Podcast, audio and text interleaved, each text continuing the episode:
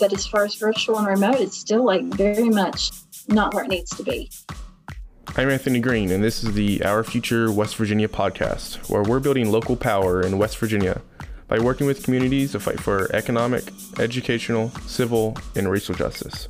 Today, we're joined via Zoom with the Director of Families Leading Change and Parent Organizer for Education Justice for Our Future West Virginia, Jenny Anderson. Thanks so much for joining us, Jenny. Thank you. I'm glad to be here. For those who are listening and don't know who you are or what you do, can you just give them an introduction to yourself and the work you're currently doing? Yeah, so um, as Anthony said, um, I'm Director of Families Leading Change. I work with parents um, that have children in the public school system and um, really try to empower them through policy pieces and navigate them through the school system when they're having trouble or um, they need a little bit of, uh, of a boost uh, communicating with their schools, whether it's an administrator or even a teacher or whatever. Um, really, to really the ultimate goal is to have a positive outcome, um, and really just kind of educate them on what policies might be for the education system that that is going to ultimately help their child. And it's no secret that at least for us here, it seems that West Virginia schools have had a roller coaster when it comes to opening back up for the school year. Can you tell me a little bit about that? Yeah, absolutely. Um, you know, our organization kind of went remote right before the schools closed down on March 13th. So we were kind of like, you know, already trying to reinvent what our organizing was going to look like um, for our future West Virginia. Um, I, I kind of had a little bit of a head start because I do use social media um, to help organize parents and get education pieces out there because parents in particular when you're talking about uh, social media that is typically facebook is where they're at um, most of them you know some do other you know formats or whatever but um, I, I, have been very successful in reaching parents and helping them through facebook. So when the schools closed down on march 13th um, although it kind of like our organization expected to um, kind of you know pump back and, and think that we weren't going to have as much work in particular when it came to organizing. I found that i had even more organizing work because you have frantic frustrated parents that needed guidance. So when that first happened i had a lot of people coming to me asking what they could do. They were unhappy with you know how maybe remote learning was going at home they didn't know who to contact. They didn't know what to do. So my job was to really kind of teach them and how you know how to connect to their local school boards those elected members and maybe the central offices which included the state or the um, the county superintendent and help them navigate that through that process so they could get a lot of their questions answered. So when you walk into a school that's been reopened, what does it look like for students and teachers? So, since schools reopened, and, and I'll be transparent, I have a daughter that's a sophomore in high school in Cabell County.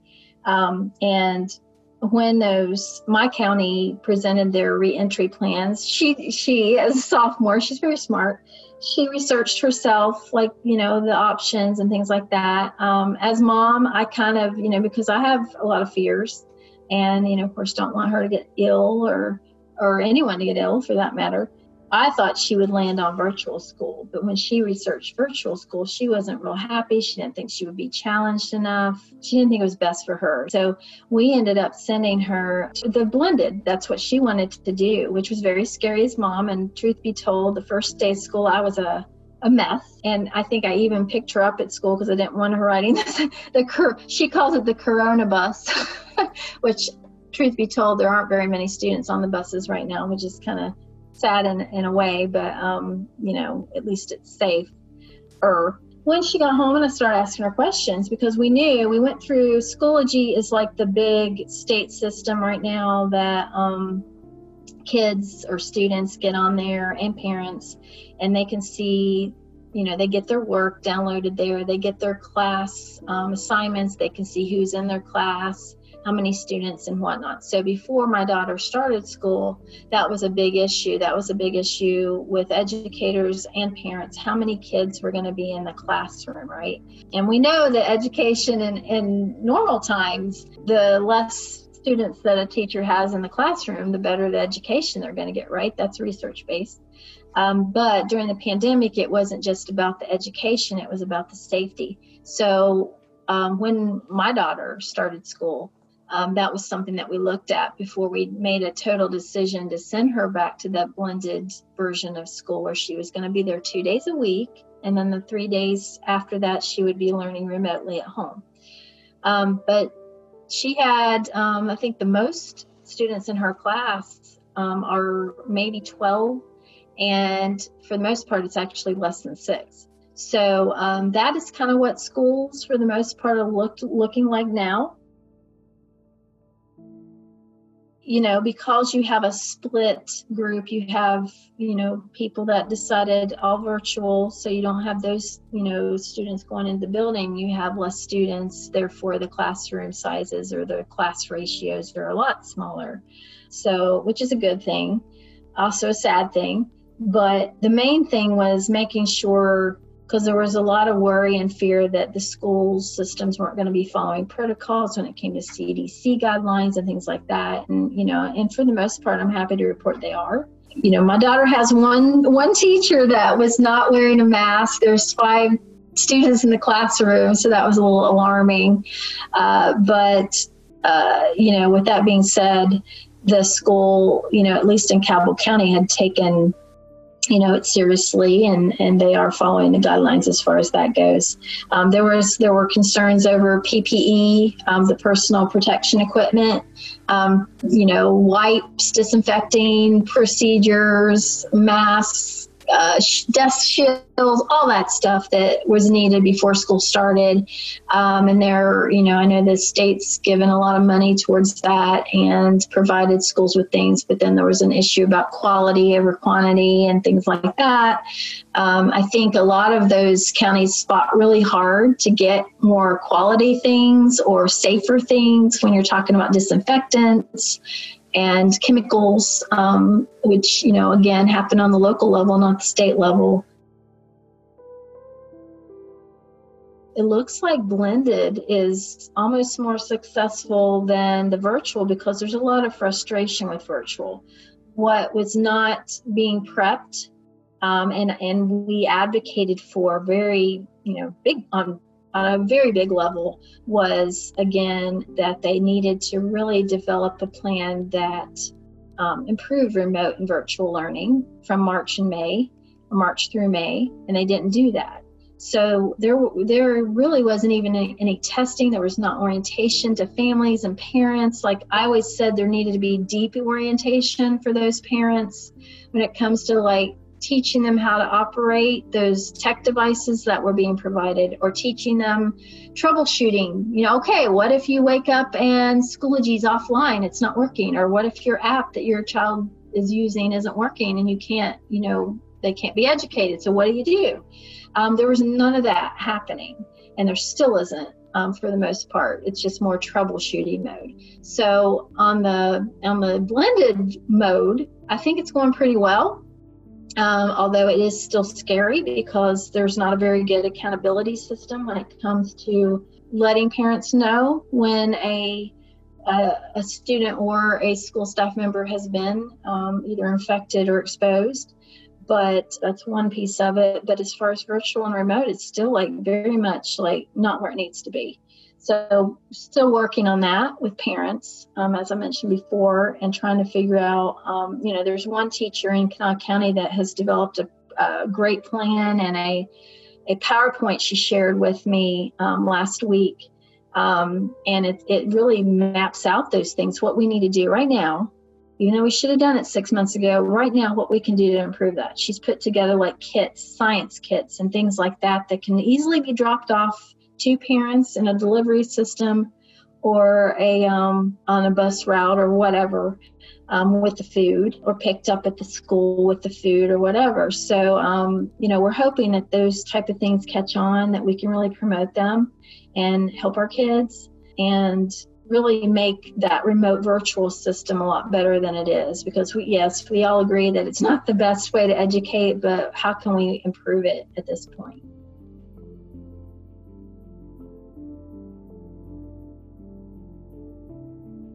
and making the decision to how to educate kids and what to do about it. How does a school district determine if it's able to open back up or if it's going to do virtual school? What what exactly goes into that process? Right.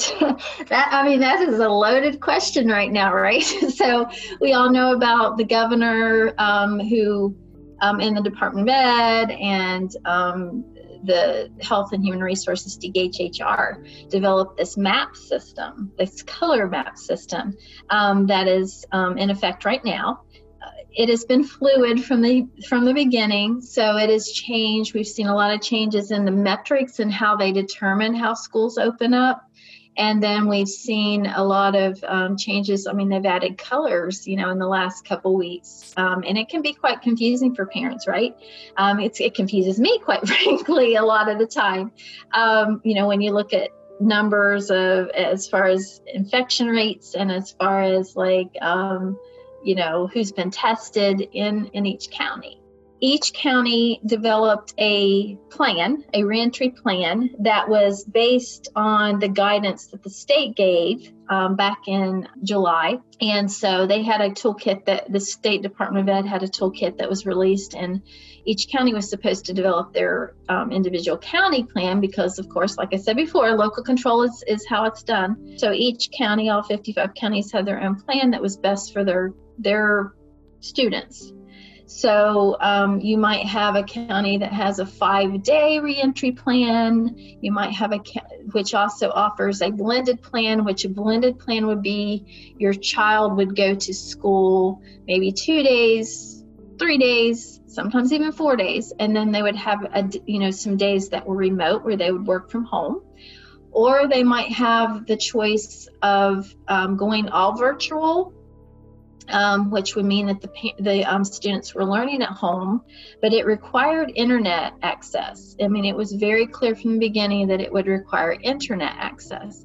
So, you know, when you talk about how they determined a reentry schools, we also have to talk about those choices that were determined in the first place. Sometimes they weren't really choices, but more ultimatums where a, a family might not have you know they might have might have had to decide how to send send their child back safety over education or education over safety. So um, that's been a really big issue that a lot of families have had to decide. Um, you know if you're talking working families that needed childcare they may not have had that decision to make to to go virtual even though they felt like their child was safer at home they've had to put them in the school. And then vice versa you might have a family grandparents for for example we have 20,000 known grandfamilies raising their grandchildren in the state. So you may have had a grandfamily that may have felt safer with virtual but didn't have the capacity to do that either. So they've sent their child back into the school whether it's 2 days 4 days 5 days whatever. So back to as far as how to determine it all of that stuff kind of really I feel like should play a role in that and a part. And the metric system that exists right now does not even take into consideration what's going on in a school so, if there are outbreaks or there are people, individuals that have been tested positive, that map does not reflect any of that. So, what they actually determine on that map to whether or not a school is supposed to go back or not, the um, you have green, which is the green light. You know, I, I call it the red light, green light game. red light means you don't go back. In between those two colors, you have orange, which means you can um, if, if a county feels like they're safe, they can still do blended and virtual together. Um, so they can still have kids in the building or students in the building. And then you have yellow, which is like the step before green, um, which says, yeah, you all can keep doing this. And then in between there, there's this gold color that was added, which, um, so you know, a lot of it has to do with a lot of parents, and this is where a lot of kind of division happens. but um, right now is that there are a lot of parents that have kids or children that play sports. So I think the goal was kind of developed to really in, incentivize the, the the parents that have children that are playing sports to go get tested because it's based on the um, test rate which has to stay under 3%, I believe. And if if a county is determined to be gold on Saturday at five o'clock, they can go back into school, they can play sports and things like that. If you're in the orange, then the sports part of it and the extracurricular activities are limited.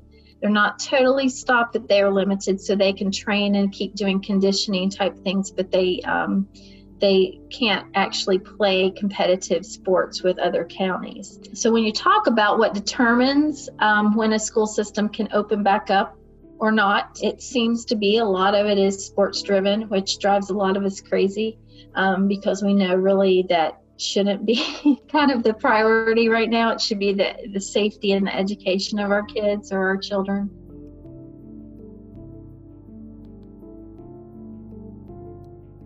Sounds like there's a lot that goes into it, and it can get really confusing and messy. And it seems like it could be really easy for people, parents, and community members to just get confused and not really know what is happening. Yeah, exactly. Um, you know, and and that's the thing. Every um, this is all based on um, a Saturday at five o'clock date that determines whether your child's going to go back to school or not. Um, it was nine o'clock p.m. and the governor, you know, got some feedback, and I, I believe the state superintendent Clayton Burch got feedback that parents needed more time to prepare um, for things like childcare and things like that, just like you would during a snow day, right? You know, you, you, you get a notification the day of sometimes that your school's closed, and parents have to kind of scramble around and figure out what they're going to do with their children sometimes if you have a job. Well, um, you know, this puts an extra layer to that, right? So when it was 9 p.m., originally the parents were informed and could look at that map to see if their child was going to go back to school in their county um, they they backed it up to 5 p.m. Well, three hours doesn't really make much difference on a Saturday, right? you know, if you're trying to find childcare or whatever. But that was kind of the reasoning for changing it from 9 p.m. to 5 p.m. But it still leaves a lot of families. You know, there's not much you can can do on a Saturday um, as far as contacting babysitters or child care facilities to try to figure out what you're going to do or your your boss um, you know um, which is why you know and and again it gets a little layered and complicated but when they were developing their plans as a state i feel like there's kind of a missed boat opportunity that they could have worked with chamber of commerces and businesses local businesses and tried to kind of um, you know, build that into the system of the maps or whatever they were going to use to determine schools reopening so that parents were less stressed when it came to finding childcare, like maybe businesses, and I know that there are some, a handful, that actually have made accommodations um, since all this started to where if there is uh, a county that closes down because of an infection outbreak or um, the seven day rolling numbers don't look so good, um, that they're making accommodations so those parents can actually take their kids to work while their county um, is only allowing remote learning instead of the in-person learning. So, um, to me, you know, as a parent and, and an advocate for parents, it made sense to me that they should have probably worked with the business sector and the community from the get-go instead of just really focusing on in person getting our kids in school because we knew ultimately we were all going to probably have to get a remote at some point, even though it was county driven or a county decision. We know that those numbers can't stay in a positive you know state from week to week so uh, it kind of like yo-yos our kids or our students back and forth um, and it creates this instability when it comes to education and family situations right so, um, yeah, it's very complex and frustrating for a lot of parents. Yeah, and I imagine that not all counties are created equal and that some are affected more than others. Absolutely. I mean, you know, and, and that, of course, then you get on the subject of internet access and Wi Fi and broadband and all that stuff. In a rural county, and even in the numbers in the map system, say a nursing home has an outbreak or a prison has an outbreak, or now universities have an outbreak. Um, it's based on that 100,000 person number. So if you had 500 kids that actually tested positive in a university or 500 senior citizens that tested positive in a nursing facility, um, they are only counted as one when it comes to the map system. That kind of like makes it a little bit more messy um, because we don't know actually, because like I said before, there is no part of that map system that includes school outbreak or you know positive cases. So you rely on the local health departments to get that information out to parents, and then the the county um, school system contacting those parents to let them know if their child's been um, you know uh, exposed to either a, a school staff member or a parent or, or I mean a, a student that has tested positive for COVID-19. So how that affects different counties from others, the rural counties, you know, they they tend to suffer a little bit, you know, more than, you know, your bigger city counties because of course their numbers in the map aren't based on 100,000, they're based on a lower number. So um, you know, we saw something happen this past weekend with Logan County. They had offered blended learning where kids could come to school part of the week and then remote.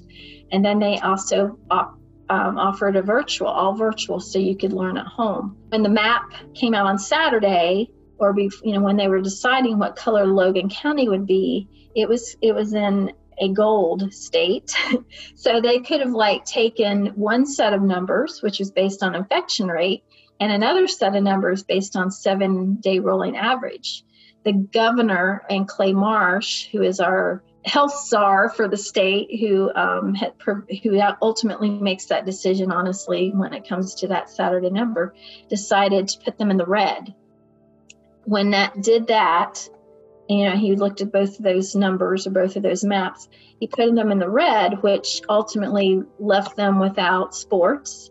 It left them learning at home. The Board of Education in Logan County went back last week and decided to just offer virtual temporarily in their county. So that kind of affected it too. But it left a lot of parents frustrated, especially, you know, the ones that had children that were playing sports and it caused a little bit of controversy because when you looked at those numbers, it really didn't make sense for them to be red. Actually, it made more sense for them to be orange, which would have left it more of a county decision on what they did. So it's it's just really a convoluted, you know, system in itself. But when it comes to rural counties, and you're talking about counties that don't necessarily have very good internet access, and you're asking all of these these students to learn at home without that and not to be prepared for it it's very frustrating you know as you can imagine for parents. And you know we all want children in school. We know that they're going to learn better in the school building with their teachers but is it safe? And you know and that's that's kind of like creates this division um, between parents right now which is unfortunate because I think we're all saying the same thing about what we want for our children, but um, it seems to be kind of like divided between sports parents and non sports parents, which is really sad.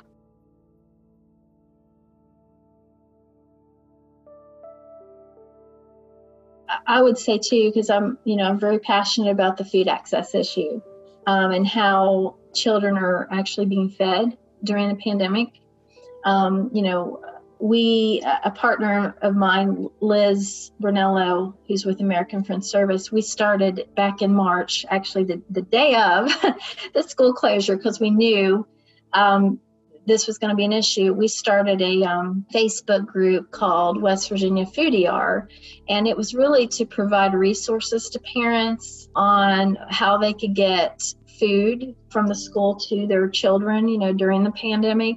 And it has gone strong. It is, you know, it's still going strong because, of course, with the school, the school starting back up, there's still food access issues. But um, beyond the resources we provided, that were kind of in tandem with the West Virginia Department of Ed. They provided information, but we kind of went beyond that and provided some local um, mom and pop type organizations that were offering free food for students and families um, during the pandemic and during school when it was in session and even in the summer um, that the Department of Ed didn't necessarily share um, because those are official school sites or official, you know, summer feeding sites.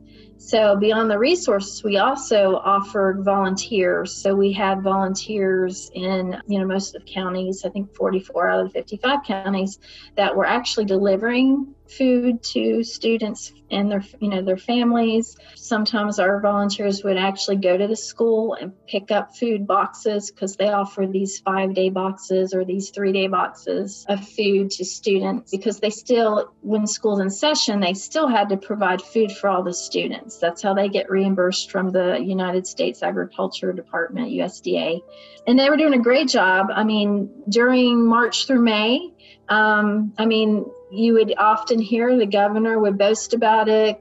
Um, our state superintendent and his team would boast about how great it was going. Of course, service personnel were awesome, they were our heroes. But since school reentry plans and schools started back, um, and going looking at the state toolkit, there have been limited um, opportunities to get that food. So a lot, most of the counties, if they have, if they offer an in person school option like the blended or, or whatever. The virtual school students still have to be provided for, which are at home five days a week. But often it is, you have to, if you're a parent, you have to come to the school and pick up the food. And it's only in a certain window like it might be a two or three hour window that you can do it which presents a problem for all these you know parents that don't have transportation or maybe they work and they can't go pick up that food so it you know it, it leaves a deficit at least like you know inequality and, and inequity or whatever you want to call it um, for those students. So one of the things that we really nudged the department of ed to do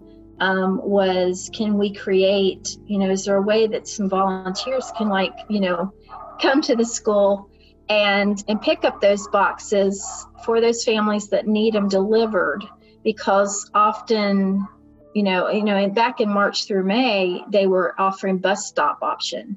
Um, we haven't seen a lot of that through school reentry but this was an opportunity for volunteers to go and actually help out and deliver the food. When we first contacted them they said you know that wasn't possible that usda said you know in black and white that that, that volunteers could not do that because of food quality and health department um, issues.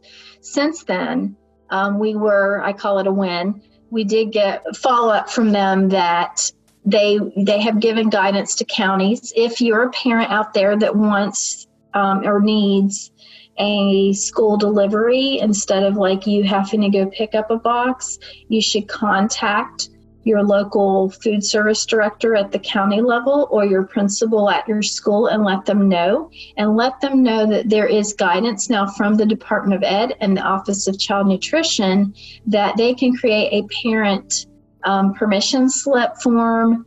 And it is now um, very much an option for food delivery to happen um, via a you know, a private sector volunteer or even a parent volunteer, because we know there are a lot of parent volunteers that probably aren't going in the school as much as they were um, to volunteers, but they still want to do something. And that would be a great way to utilize people from PTOs or PTAs, those parent groups that are often in schools, especially elementary schools, to really help out some families. Beyond that, we also know that there are a lot of families that don't have things like printers or don't have, um, you know, because they don't have access to internet, but they still you know, are having to learn at home. And we know that they are still in need of school supplies, printers, and things like that. So we're hoping that by, you know, giving parents information that their schools have money and funds for those things, that they can contact them and request those things and get them also delivered or or able to pick them up to help those families that need those things to keep, you know, to help you know enhance their child's learning. Because we know equity is just you know it's, it's not there. It's a big piece of this and we know it was amplified through the pandemic. But we really are trying to think out of the box to really try to um, you know address some of those issues because we know we can't you know we often hear right now it's like you're um, you're you're trying to like fix things on a plane that's like literally midair and it's hard to do and there's no um, right or wrong type of a way of doing it. We know our teachers are doing everything they can to help our students, but we need to kind of really just think out of the box and think of creative ways to kind of help those families that don't have equal opportunities and equal access to education tools, food, and all those resources that others do. Yeah, I imagine this pandemic and the school system disproportionately affects lower income families especially when you were saying with access to food. I know most or a lot of students uh, rely on school foods as their meals, and a lot of people are don't have access to internet for virtual learning. Yeah, I mean it, it's and it's been like I said, it was amplified through March through May. Um, you know, there's been a lot of question as to from parents and educators, like why did we not work on those things in the in that through those summer months? You know, it wasn't like you know people weren't trying to figure out some of those things privately but it didn't seem like, it was a big piece of you know the state toolkit or even you know county um, reentry plans.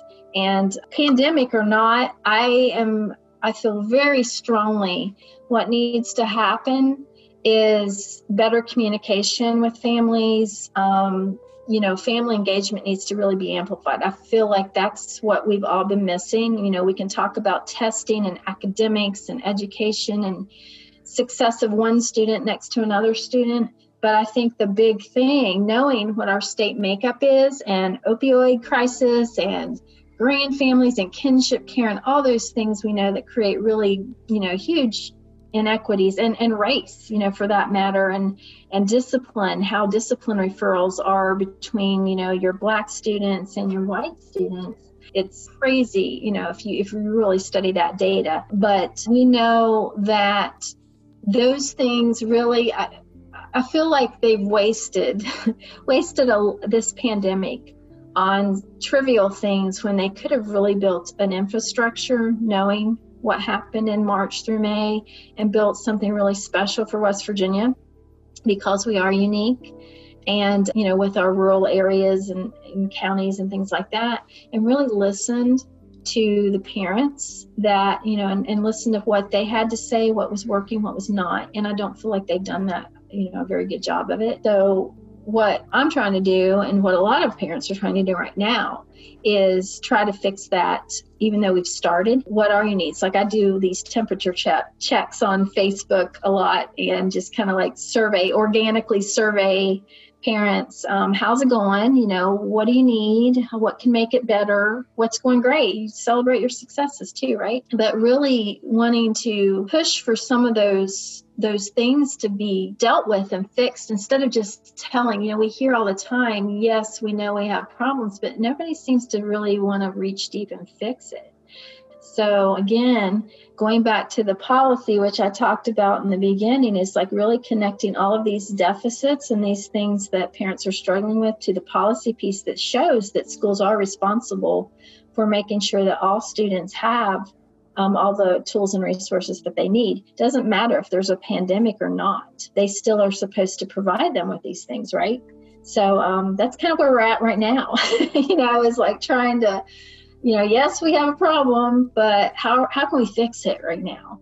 And what are some of the things that you're working on to push for a safer atmosphere for education? We tried back um, in July and August to try to like convince the state that remote learning was where we kind of needed to start when when you talked about planning and um, you know the five day or the in school face to face learning that's all gravy right? I mean that can always be figured out because we have cdc guidelines and things like that.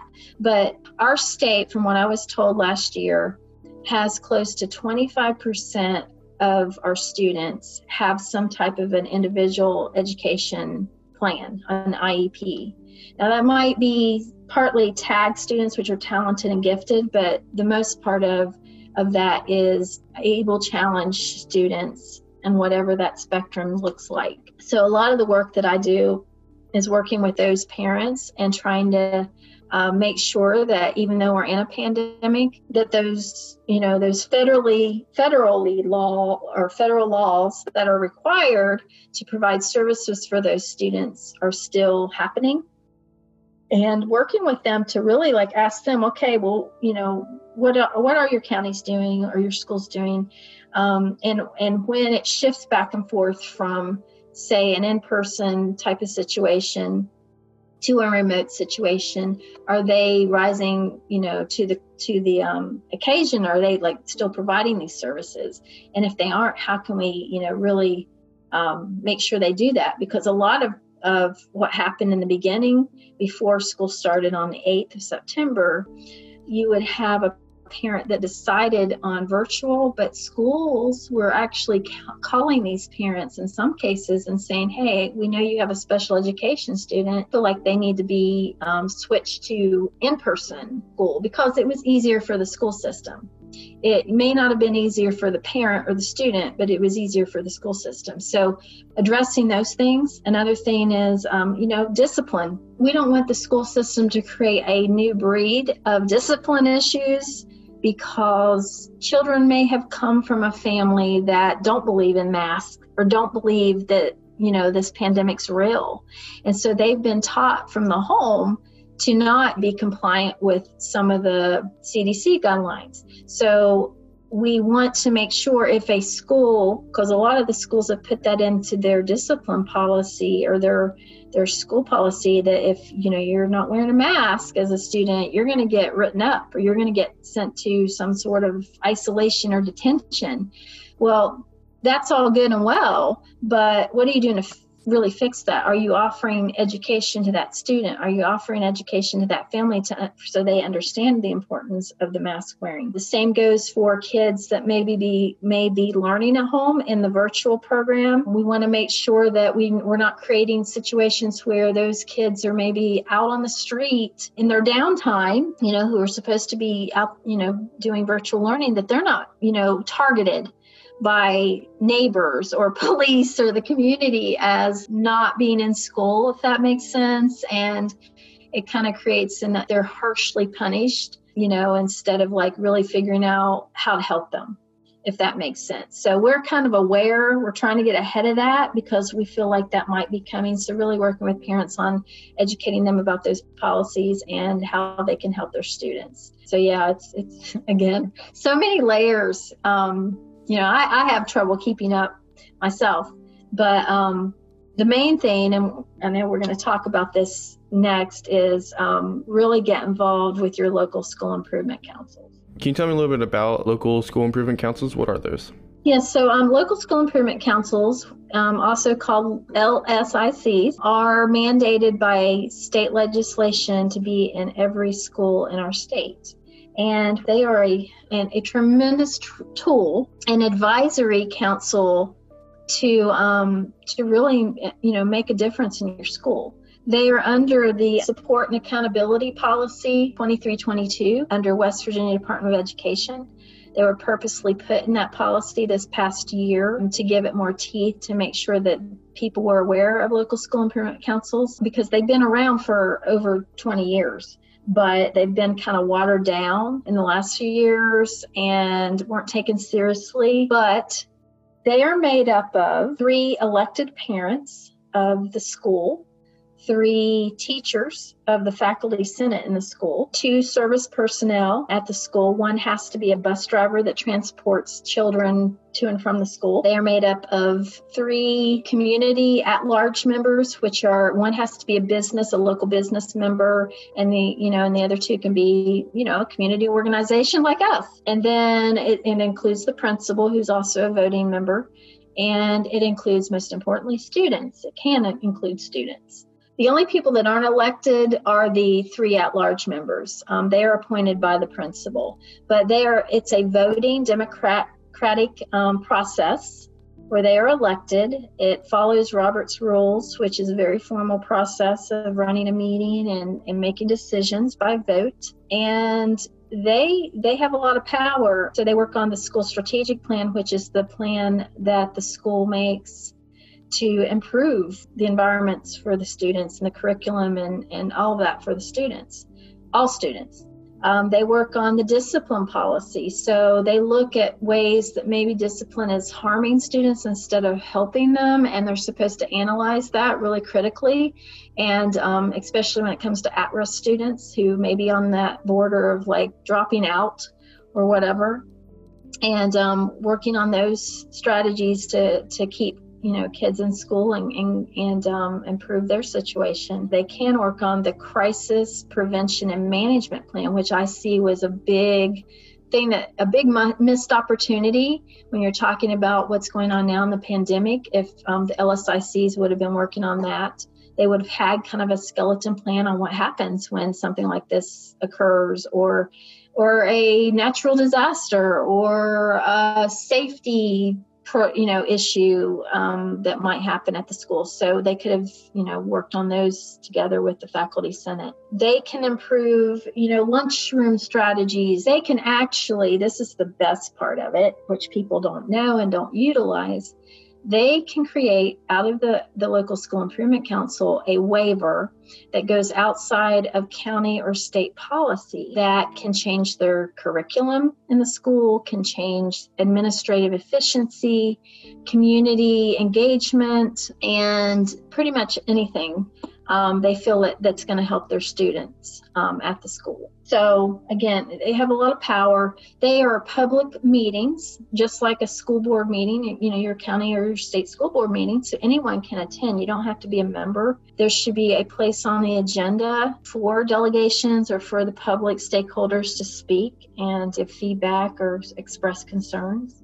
This is, like I said, mandated but not utilized. So, a lot of the work that I do is with parents and educating them, and even educators for that matter, and administration, educating them on what the local school improvement councils are and what they can do, the potential. Because when you talk about data, you know, which is, you know, we want everything to be kind of data and scientifically driven, right? These councils could be the collectors. They could create committees under LSIC to focus on grand families or kinship care relationships or um, you know our homeless population of students things like that they could really focus on and make a really you know huge impact on these students and developing strategies to help them.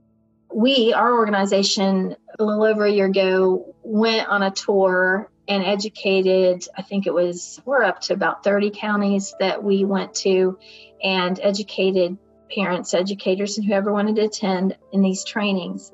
And we taught them about the hierarchy of public education in our state. And we talked about LSIC policy and how you could use it to your full potential. Um, it was it was actually very much supported by West Virginia Department of Ed and the current superintendent, Dr. Paine, and we made a lot of headway. So there you'll see a lot of parents. There's a lot more involvement than there used to be. We're not there yet. It's a marathon, not a sprint. But um, most recently, we did develop a, a, we call it the West Virginia PEP Squad program, which it actually puts parents in leadership, per, um, you know, positions in their counties to um, work on um, recruiting parents to be a part of their LSICs. And we even have one in, in Charleston, Dr. Shaniqua Smith, who is a parent and is an amazing woman in her own right. She um, has a community LSIC group that actually, you know, works with parents and educates them on not just LSIC, but a lot of things and really engages that community in Charleston on doing a lot of things. One of our PEP squad parents, Cheryl Hoffman from Mason County, who also works with Putnam County, uh, managed to work with her superintendent and get a, an LSIC tab added to their um, county website, which was really exciting because um, it gives a lot of information to parents um, and really needs to happen on every county website. But um, that was pretty impressive and, and made me proud uh, as a as an organizer myself to watch what's what's been happening. And in an ideal world, what does the West Virginia school system look like during this pandemic? I mean, honestly, the I think it looks like everybody working together, community based, right? That is how we're going to win when it comes to not only the education piece of it, the academic piece of it, the mental and social, emotional health piece of it, but also the health and safety piece of it. Because if we're not working together, we're not working as an individual school, and your LSICs, who works with, has a direct relationship, by the way, with the elected school board members, or should, in, in, in a policy they're supposed to be.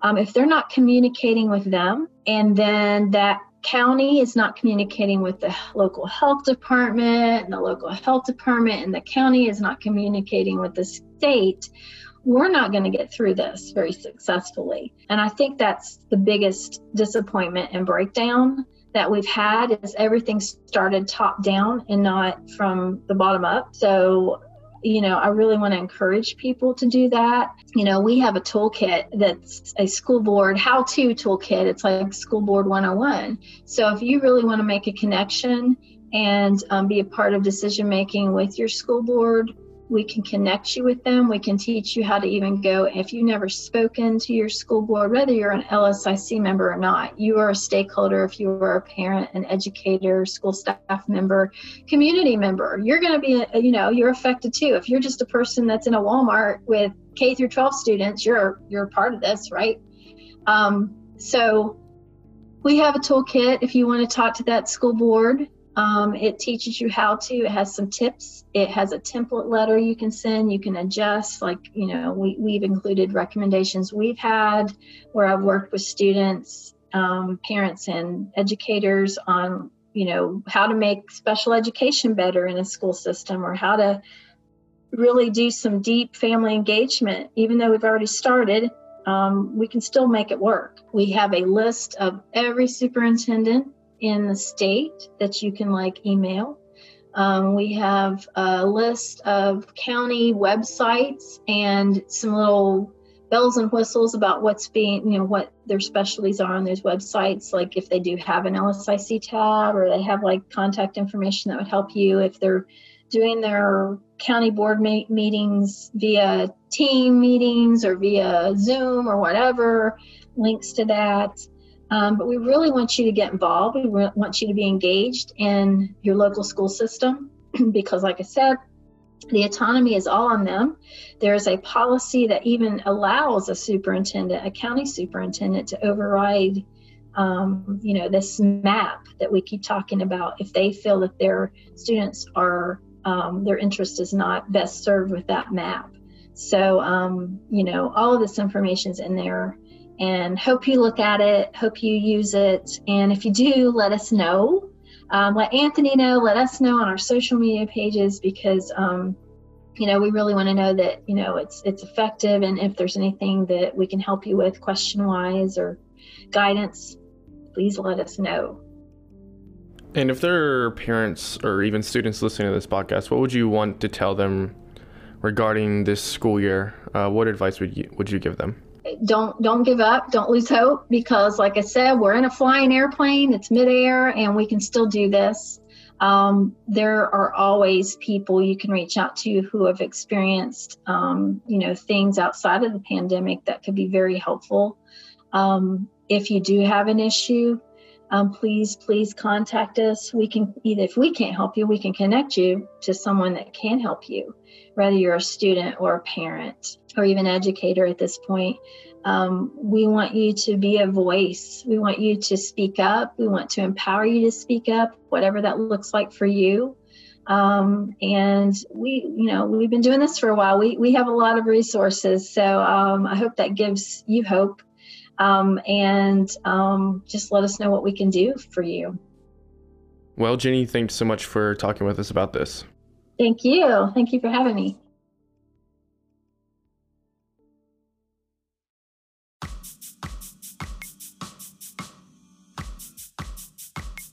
You can listen to this podcast on Apple Podcasts, Spotify, or anywhere else you get your podcasts.